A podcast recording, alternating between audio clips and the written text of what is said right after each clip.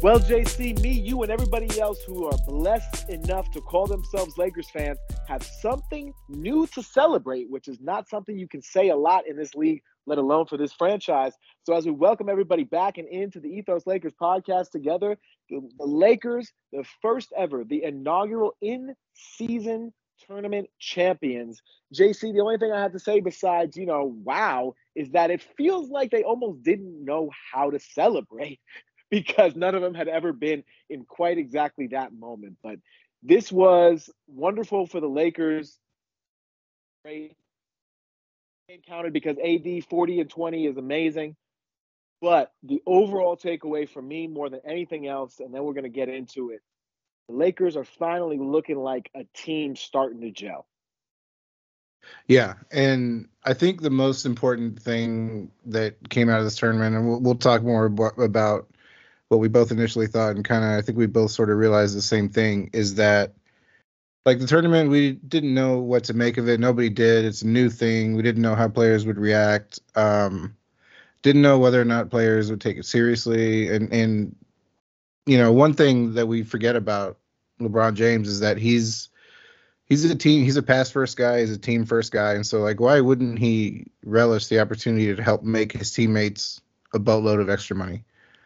And yeah, on top of that, I think the the bigger picture is, from the beginning of the season, the Lakers came together, they set a goal, visualized that goal, went out and grabbed that goal, and to me, I think set the blueprint for the rest of the season, and that's the bigger victory. Like, the locker room celebration with the champagne and everything, that's a little silly and over the top. The trophy is nice, but bigger picture, I think the Lakers... You, bigger picture you can extrapolate from this is, yeah, Lakers came together, set a goal, took it, and now they know the blueprint.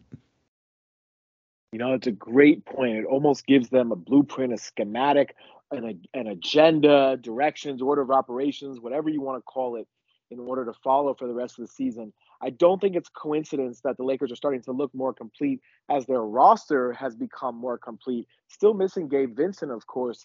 But, you know, with the return of Rui Hachimura off this nasal injury, he's had a very odd start to the season, very uneven because of injury and usage and just general flow. But also the return of Jared Vanderbilt. I mean, he, he is still not playing a major role on this team in terms of his minutes, but just the fact that he's back and the Lakers are able to utilize him in certain lineups and create mismatches on various points of the floor. I'd be really curious to see how this team moves forward once Gabe Vincent, if Gabe Vincent, that's the thing, is I don't really know what the status is there. Lakers been pretty quiet about that, but assuming he is able to come back at some point, you know, basically the only thing that the Lakers have to trade realistically in terms of an immediate asset is is D'Angelo Russell, right? In terms of the ability to get out of the money and, you know, sort of the appeal to other teams. We'll break that down later in the show, J C, but I just find that to be kind of an interesting subplot here, but you're totally right about the team coming together. I think this is the best that, you know, Anthony Davis and LeBron James arguably have also looked together as a as a duo, and that has a lot more to do with Anthony Davis than it does LeBron James. The thing with Anthony Davis that drives everybody nuts, because if you notice, he hasn't really been injured or injury prone in the last quite a period of time now. So that narrative, which shouldn't really have taken on what it what it did, that has kind of gone away. Now the demand for him to just do it more and do it more often has really become more present. That's the first sign of greatness. But the second part, and I think what drives everybody nuts with A D who really watches him, is he has these games like he had in the championship game of the in-season tournament here, where he was instrumental to everything the Lakers did at both ends of the court. I mean, it, there was one sequence in particular toward the end of the game where he closed out really hard on a three-point line. Uh, I believe it was still on Miles Turner before Turner fouled out, and he just followed him all the way to the basket. And the level of aggression he was showing defensively and offensively, he wasn't allowing one end of the court to take away from the other. Everybody looks at that and says, why can't we get that every single night? But yes, I mean, the level at which Anthony Davis is playing right now, I mean, it's just, it's phenomenal to watch, J C. And this is, I think this is what the Lakers envision when, you know, as LeBron sort of, I don't want to say wraps up his career, but is certainly in its tail end while Anthony Davis is in the midst of his prime. This is what the Lakers had to envision in signing them both as, as they have. Yeah. And we're, we're already kind of starting to see a little bit about because you mentioned Gabe Vincent and what he's going to be, be when he comes back. And one of the things I've noticed since they've been at the healthiest they've been, um, Christian Wood got a D N P coach's decision last night. Uh, and I th- don't know how, I don't think he played very much against the Pelicans either, which is a forty-four point blowout. And I don't know if he's not one hundred percent healthy or if he's simply just fallen out of the rotation because Jackson Hayes has been getting a little bit more minutes ahead of him. So the end of the roster might very well be Christian Wood and Gabe Vincent. And if that's the end of your roster, that's a pretty good end of your roster. It's a pretty good problem to have. And I think with Vanderbilt returning and Rui returning and the Lakers having sides with Anthony Davis and LeBron, it gives them a litany of options. And like you said, if Jackson Hayes is going to play minutes, there's only so many minutes to go around. Yeah, and I think, and I think, and I think there's, there's been another interesting thing where at one point a couple of weeks ago, like D- D'Angelo Russell wasn't playing fourth quarters, and it's not like his his defense has actually been pretty good. So for the couple of the couple of games he didn't, didn't play fourth quarters, people thought that was really really interesting. But in interviews, he's still you know saying all the right things, and he's still all about this team. And so you know I don't know what was going on during those times when he wasn't playing the fourth quarter, but yeah, there's just simply too many there's too many good players on this roster, not enough minutes. So I think sometimes that's just going to happen, and he's he seems to be okay with it, which is good. And the thing is with Christian Wood is, you know, he he's had some effective moments this season, don't get me wrong, but when he had been playing more recently than not, he wasn't exactly the most effective player out there.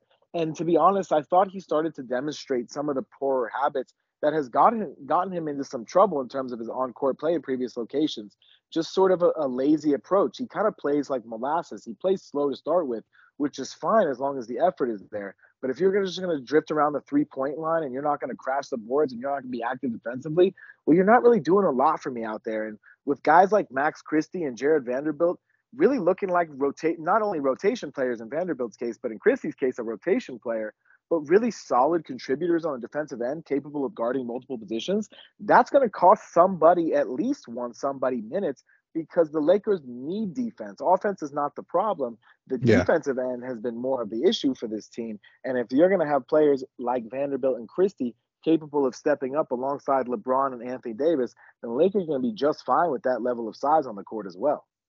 Yeah, one of my favorite sequences that I've seen so far this season was the that semifinal game against uh, Phoenix, and Devin Booker's bringing the ball up the court, and Jared Vanderbilt is with him step for step and the entire way, and and De- Devin Booker orchestrate, orchestrates a switch, and off of that switch, now he's got Anthony Davis guarding him.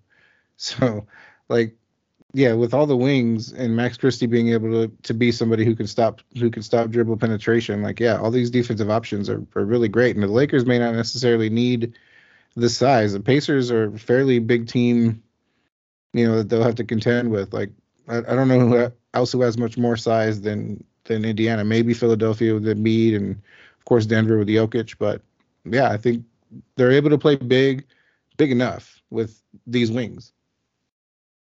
They are. I'll, I'll be honest, J C, in terms of, you know, in terms of, in terms of the tournament itself, I mean, the Lakers clearly played with a different pep in their step. They, they were vocal about it from the first game. They said, we're getting five hundred.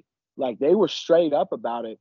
Not even, not just Anthony Davis and LeBron James, but, you know, everybody on the roster. And they wanted to do it for the guys, you know, who are on the two-way deals or guys who are in their first year in the league or, you know, guys who are just starting to make money. I mean, I don't care how much money you have. five hundred thousand dollars, five hundred thousand dollars. Like that's just half a million dollars. There's no small stakes to that. And the Lakers, you know, for me, it's been a little bit of, it's been a little bit of time. This last week or so in my life has just been, oh my God, it's been just craziness. On top of it being Hanukkah, happy, happy Hanukkah to those who observe, happy holidays, Merry Christmas to everybody upcoming, you know, all that good stuff. And, you know, it's just been, it's been crazy. I've been refereeing some flag football games in terms of like, it's a citywide all-star tournament, right, for the Park League. So we got referees going on, teaching, this, that, the other. So just all sorts of busyness. So it's been a little bit of time, but I'm still sitting here watching these tournament games. I'm just, you know, sort of salivating, foaming at the mouth like a rabid beaver who's found his next honey hole, ready to explore, man, just like ready to unload on this podcast and be able to share my thoughts, you know, not only with, with you, but also, you know, with everybody who's, you know, just continuing to support us, which, of course, we appreciate. And it's it's a wonderful opportunity to sit here and really look at this Lakers team and think about what's the potential of it ultimately, because, you know, Austin Reeves, although he's taken positively to the bench role since he's received it, you know, I wouldn't say there have been as many games as we would have liked where he's really exploded off. I mean, he's been solid but unspectacular. Then we get, you know, like LeBron said, the Michael Jordan flu game with him in terms of his ability to contribute on the on the stage when the Lakers need it most. And it, and it gives the Lakers this this real feeling of, you know, not just continuity, but real depth. I mean, there are going to be some nights where D'Angelo Russell, I mean, I still think D'Angelo Russell should be a little bit more aggressive with with him, with looking for his shot offensively in the right context. He's still figuring out how to play with LeBron James. Like, I, I, I think it would be an interesting experiment, J C, just throwing it out there. I don't think the Lakers will go for it. But what do you think about for the Lakers to put D'Angelo Russell on the bench and put Austin Reeves back in the starting five? Uh, I mean, he'd probably have more of a problem with that than Austin obviously would. I, you know, Austin's probably more of a team guy than uh, just because D'Angelo Russell has been, you know, not a superstar, but he's been of that level since he was he, you know, since he was younger. Um, I do think that this is something the Lakers are cognizant of, because one of my other favorite sequences that I saw this year was um, I can't remember which game, but the the backcourt was basically Austin and LeBron, and it was with a lineup of like Rui and Jackson Hayes and I think Vanderbilt or maybe Reddish, but you know, the, not Anthony Davis and not D'Angelo Russell. And so I think the Lakers are aware that D'Angelo Russell probably plays better with Anthony Davis, and Austin Reeves obviously plays really well with LeBron James. And so I think once they get past the starting first quarter, that's sort of where the minutes kind of disperse. And and I think if the, if the Lakers are aware of that, then I think they, they know how to utilize those different rotations. You know, speaking of defense and everything the Lakers have been able to do defensively recently, we would be amiss if we did not bring up Cam Reddish and his effort on the defensive end. I mean, I don't even think Cam Reddish expected this from Cam Reddish, J C. Like, he has been not just a pest, but he's really been quite effective on that side of the floor. I mean, he's he's really been not just a solid player. I mean, he's really been more than solid defensively, and he's willing to take on tough assignments. I thought Torian Prince might be the primary defender uh, in terms of their attention to Tyrese Halliburton, but it was Cam Reddish who really paid a lot of attention when they were on the floor together. And he's not backing down, and it is fueling his confidence for the offensive game. You know, there was one there was one uh, sequence in particular in the championship game where the Pacers had hit a three. Miles Turner hit a three from the left wing, and I believe at the time it was a, it made it a three-point deficit. Might have been ninety-two eighty-nine. Don't quote me on the exact score, but I believe that's what it was. I'm trying to channel my LeBron-like memory here. And then the Lakers came right back down the floor, and uh, the Lakers found Reddish in the corner right adjacent to the bench, and he hit a three from the corner. It rattled around and went in, and then he sort of kept his hand up there and sort of uh, peacocked it a little bit afterward, almost cost himself defensively because he was late as a result. But it was just this this level of play from Cam Reddish that just really haven't seen. And I think the Lakers have, again, you know, much like they did with Lonnie Walker or guys before him, they they found this veteran player who's capable of shining in a certain role for the Lakers. That's exactly what he's doing. So between him and Max Christie, it's been a very, very, very pleasant defensive development on that side of the floor for the Lakers. And, and I think you mentioned one word uh, in that is it was confidence. And confidence, I think, is is a huge thing. Like the twenty twenty championship th- team, uh, we kind of assigned the the word of, the word to that team of being chemistry, and I think this year's team confidence is is the key to the word, because, and I think the Lakers learned some lessons in the way they kind of handled Kyle Kuzma, because ever since Kyle Kuzma, the the idea has been instilling confidence in these players: Malik Monk, Lonnie Walker. Now you've got Cam Reddish and Torian Prince, and Torian Prince especially. I know as players talk about, as fans talk about the players who are most at fault or players who aren't, you know, stepping up to the plate and players who are most likely to be traded and things like that. And I even talked about it in the last episode, the solo one I, that I did, just because, you know, as a Lakers podcast, you kind of have to talk about trade rumors. But with Torian Prince, I think the best thing for him is to to have his confidence elevated. And I think he'll step up. He'll have his moments where he steps up throughout the season. And I think as this entire team stays confident as a, as a unit, I don't really think they should be looking at any trades. I think they, they should just be looking to build each other's confidence all through the roster, which is what they've been doing. there there really isn't a single player currently available on the trade market where you sit there and say, oh yeah, he's worth disrupting the Lakers status quo in order to just make a change. And, and yeah. I don't really think the Lakers need a change, to be honest no. with you. Yeah, yeah last now, episode I, I talked about how great it would be to bring Alex Caruso back.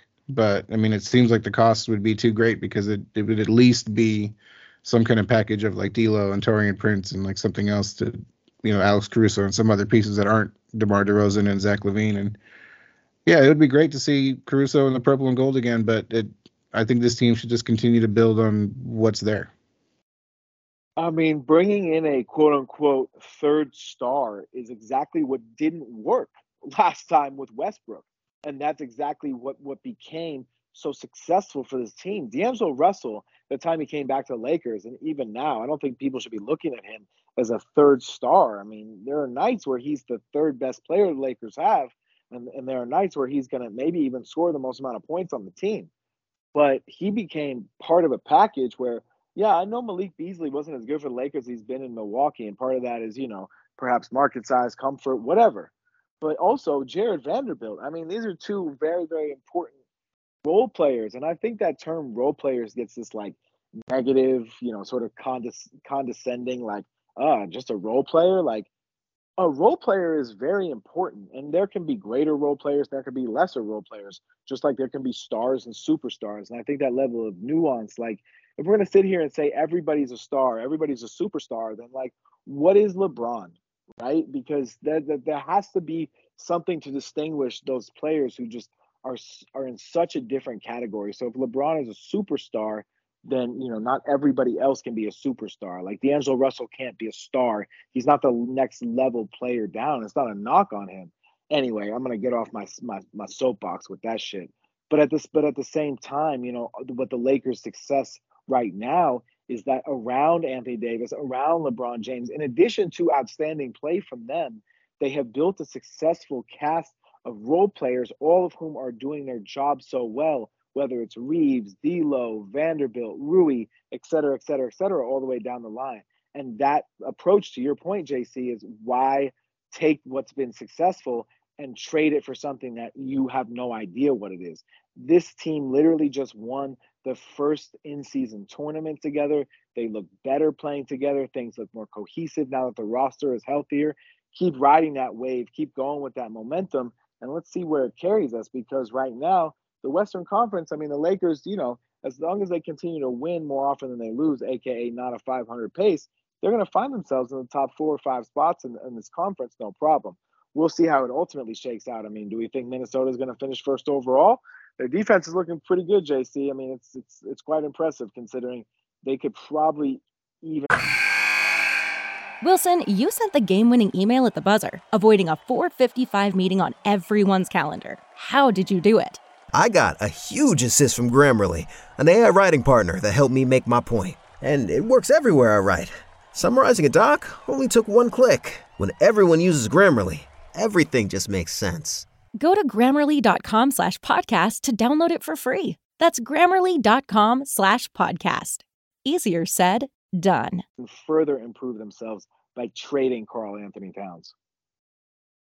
Yeah, I was going to say, I mean, Minnesota's in an interesting spot because while they're at the top of the conference, there's they've also been at the top of trade rumors with uh, how they're gonna what they're going to do with uh, Karl-Anthony Towns. And Oklahoma City, I think, is is kind of ahead of schedule, and Dallas is overperforming a little bit, but yeah, Lakers are right there. They're currently fourth in the West, uh, one, uh, one spot ahead of Denver.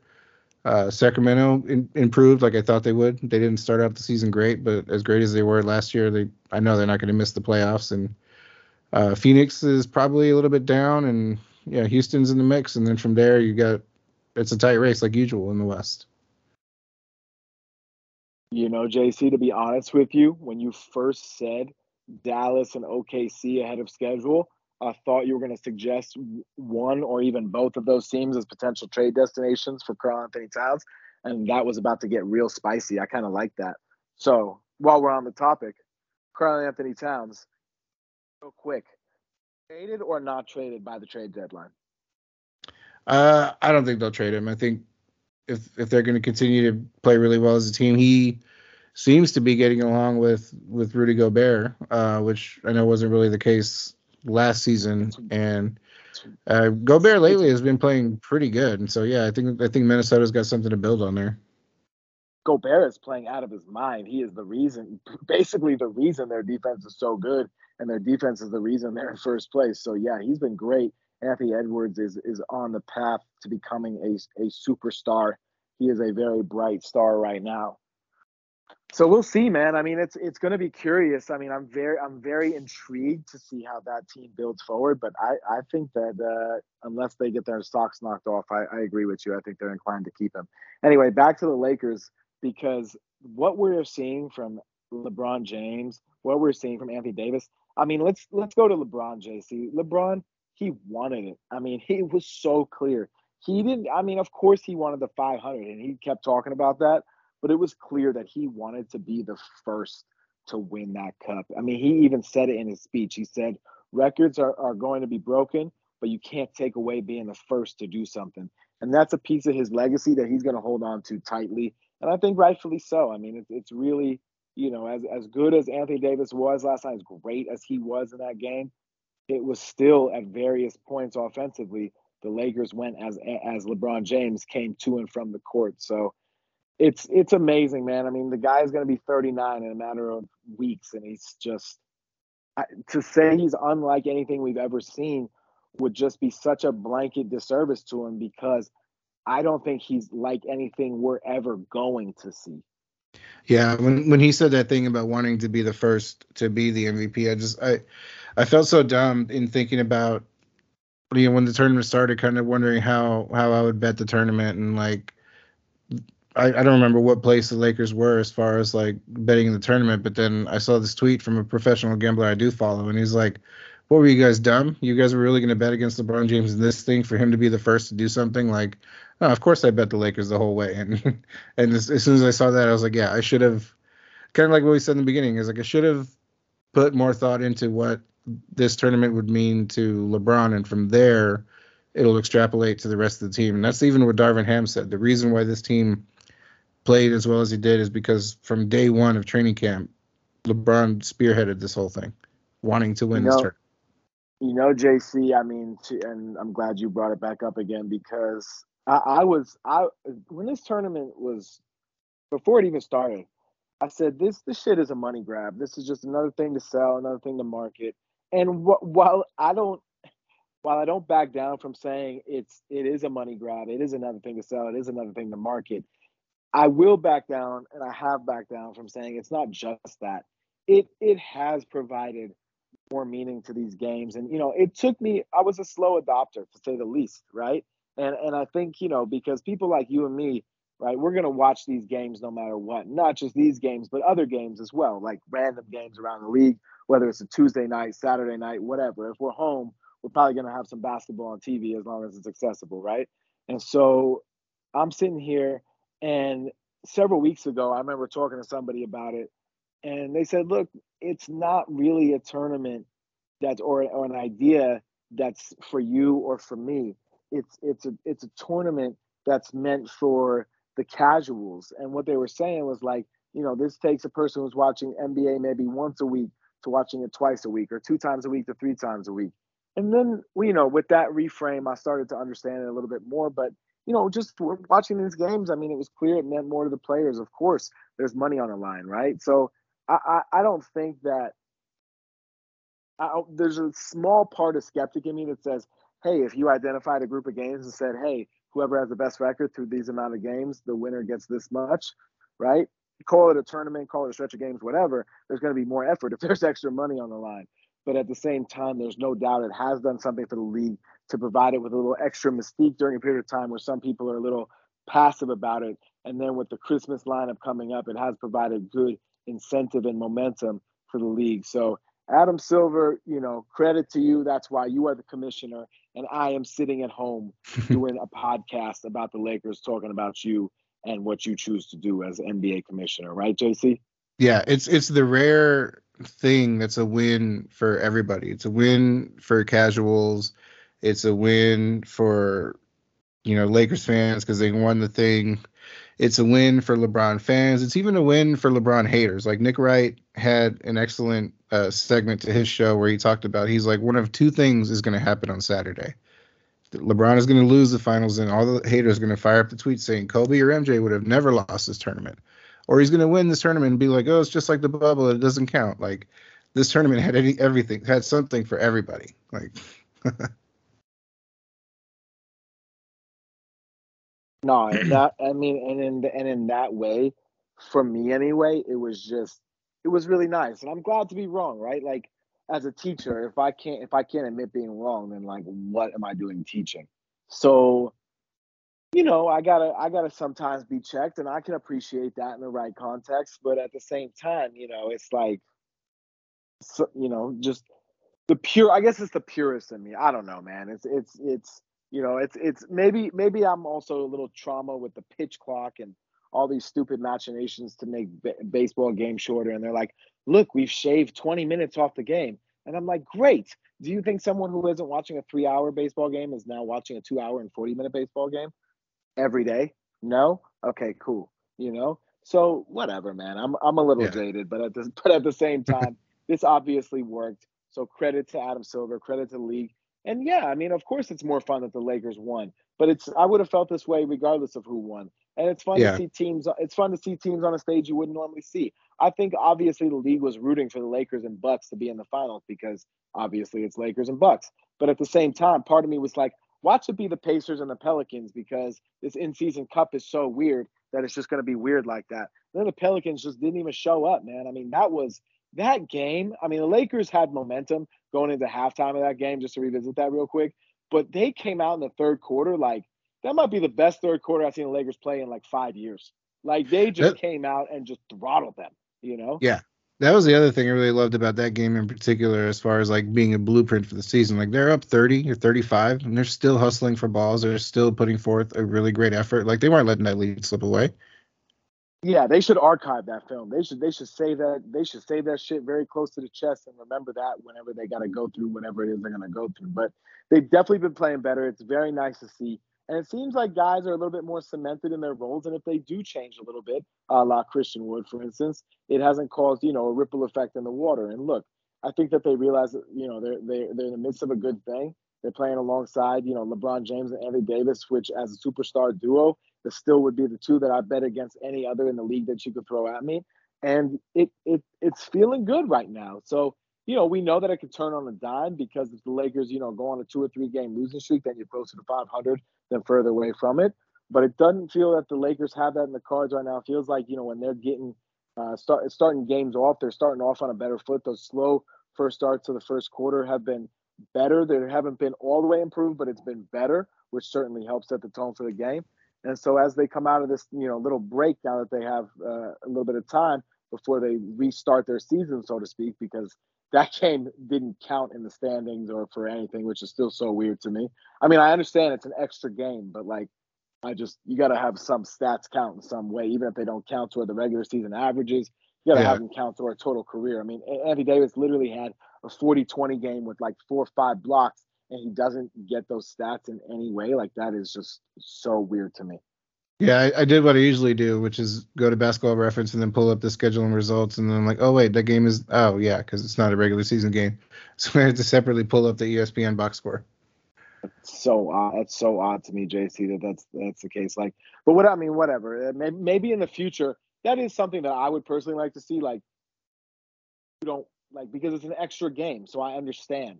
So don't include the stats maybe for the season averages, points per game, assists per game, whatever. But maybe do include the stats for the player's career, so that way there's even, you know, if you set a record or something, it can stand. I mean, imagine yeah. a guy having this crazy game where he quadruple doubles with fifteen blocks, right? I mean, we're in the age of Victor Wembanyama. Anything is possible. And and then you're going to tell me that, oh, just kidding, that's not even in the record books. Like, it never's happened. That would be a travesty for the sport. Yeah, because I didn't. I mean, it didn't happen in this game, but like I have season-long bets for, um, you know, play, you know, certain players to have more than one fifty-point game in the regular season, and it's like, what if one of those players had a fifty-point game last night? This is a bet. Do I still not win the bet? Like, crazy. Like luckily that yeah, didn't happen. But No, but I mean, I mean, there's a myriad of examples and circumstances in which these stats have to be meaningful and count in some way. But yeah. anyway, it's it's great. Listen, it's great that the Lakers are able to win the inaugural one. It's a great experience for the team to come together, bond around a common cause, find find their blueprint, so so to speak, as as you so diligently pointed out, and be able to know, okay, this is how we can win together. This is what we have to do. Darvin Ham seems to have a firmer grasp on what he's doing as a head coach. Still a little loose for my liking at too many different times, but he seems to have a little bit of a firmer grasp. And so, you know, I, I think that now the Lakers are in a place where, you know, they're going to be able to call themselves one of the better teams in the Western Conference so long as they continue to play with this level of effort. Because if the level of effort is there, the talent is going to be there every night. It's just, it's really effort with this team. Yeah, and they just they find themselves in a really interesting spot. Like, beginning of the season, talked about the goal should be six seed or higher because you want to avoid the play-in, and preferably four seed or higher so you at least get home court in the first round. And, yeah, ahead of them right now in the standings, like we said, Minnesota, Oklahoma City, Dallas. Like, I, I doubt that's going to end up being the one, two, and three in the West. And so the Lakers have a really good opportunity to, to go up even further. Like, much as it would be, to, as nice as it would be to win the West, it shouldn't be the ultimate goal. I think they know what the ultimate goal is, that being the championship, and they're they've got their eyes on that. So, yeah, you definitely don't want to see them go down, but yeah, they do find themselves in an inter- interesting position where they more than control their own destiny, and the play-in shouldn't even be an option at this point. They should just keep their eyes on the prize of six seed or higher and just like keep pace with what they're doing, what they've been doing.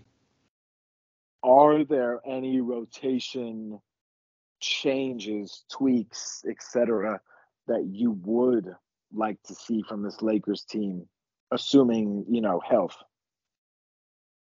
I, I mean, I don't think so. I, I I I liked that they were experimenting with twin tower options with Anthony Davis and Christian Wood, or Anthony Davis and Jackson Hayes at the beginning of the season, and it was paying dividends to a certain extent. Uh, but they don't need to do that all the time. And, you know, especially now, like like Jared, Jared doesn't have a lot of height, but he has the strength to be a good defender against bigs. And Cam Reddish can defend bigger wings or small forwards. And then LeBron can defend at least one through four, maybe not maybe not against the biggest fives in the league. But, yeah, I think tightening up the rotations the way Darvin Ham has been Uh, has improved, and we haven't seen three guard lineups, which, I mean, he hasn't had three healthy guards all season, so that's, that's obviously why. But yeah, I think Darvin Ham's learning to improve his rotation. So it's cer- it's cer- it certainly feels like it feels good to feel good, right? It feels like the momentum is in the right direction. It feels like the cohesion is there. It feels like there's just a connectedness that wasn't necessarily there at the beginning of the season in terms of just how to play with one another, and certain levels of assertion and lineups and things like that in particular. And so as the Lakers come out of this and be able to reflect on an experience that brought them hopefully closer together, they continue to play with that same, you know, vibrato, same style, same energy that allowed them to be so successful in the in-season tournament. I'm really excited about what the Lakers' immediate future holds. And I and I think, you know, the Lakers now are sniffing a little bit like, I don't want to say blood in the water, but they're certainly sniffing an opportunity that even two or three weeks ago, I think they had certainly, uh, when LeBron said Lakers had a lot of things to fix, I think there were a lot more questions at that time, at that time than there are now. Yeah, and yeah, people kind of talked about that being the start of him requesting roster changes, and I, you know, whatever it is that he said needed to be fixed, they seem to have addressed, and whether that be rotation issues or or whatnot, it, everything's uh everything's not not been fixed because the season isn't over, but they definitely addressed some things. They definitely address some things, and they certainly just look aesthetically better, for lack of a better way to say it. J C, as we wrap it up here on the Ethos Lakers podcast, Lakers currently fourteen and nine as they come out of the in-season tournament as the inaugural champions. Lakers are twenty-three, technically twenty-four, twenty-three games into their season. By the thirty-fifth game, so that's twelve games away, what should the Lakers have? twenty-two or more wins. That means they'd have to go at least eight and four in those games. I would like to see the Lakers have twenty-two or more wins. We think that's feasible? Uh, yeah, I think so. They the the play their next three games are on the road at Dallas, and then two in a row in San Antonio, and they're not back-to-backs, which is nice. One's on the thirteenth, one's on the fifteenth. I'm actually going to be at that game on the fifteenth. Uh, then they get the Knicks, which they're a tough team in the East, and then the Bulls. Uh, and then, you know, what used to be kind of easy games, Minnesota and Oklahoma City are kind of tougher. But, yeah, they're, they, of the next twelve games, they've got a, a definite roller coaster of good and bad teams. But, uh, you know, Dallas is winnable. The Spurs, they should they should take both Spurs games. Uh, Knicks, they should take the Bulls. Uh, then they got Celtics, Hornets, Pelicans again. Yeah, I mean, eight and four is probably, yeah, that's probably about right. I mean, that would be lovely. So, you know, it's going to be, I think roller coaster is a good way to describe that, but that would be lovely. I would put the Lakers, continue to put them in a good spot. They'd wind up at that time, you know, looking pretty good, looking pretty solid at twenty-two and thirteen. We like that through thirty-five games. J C, a pleasure to reconnect on the Ethos Lakers podcast. Looking forward to doing it a little bit more now that the seeds have calmed down a little bit. Hopefully the holidays will bring a little bit more calm, and we just continue to ride this wave that we call the Lakers success, eh? Yeah, absolutely. All right, buddy. Until next time, we appreciate all y'all, and we'll see you soon.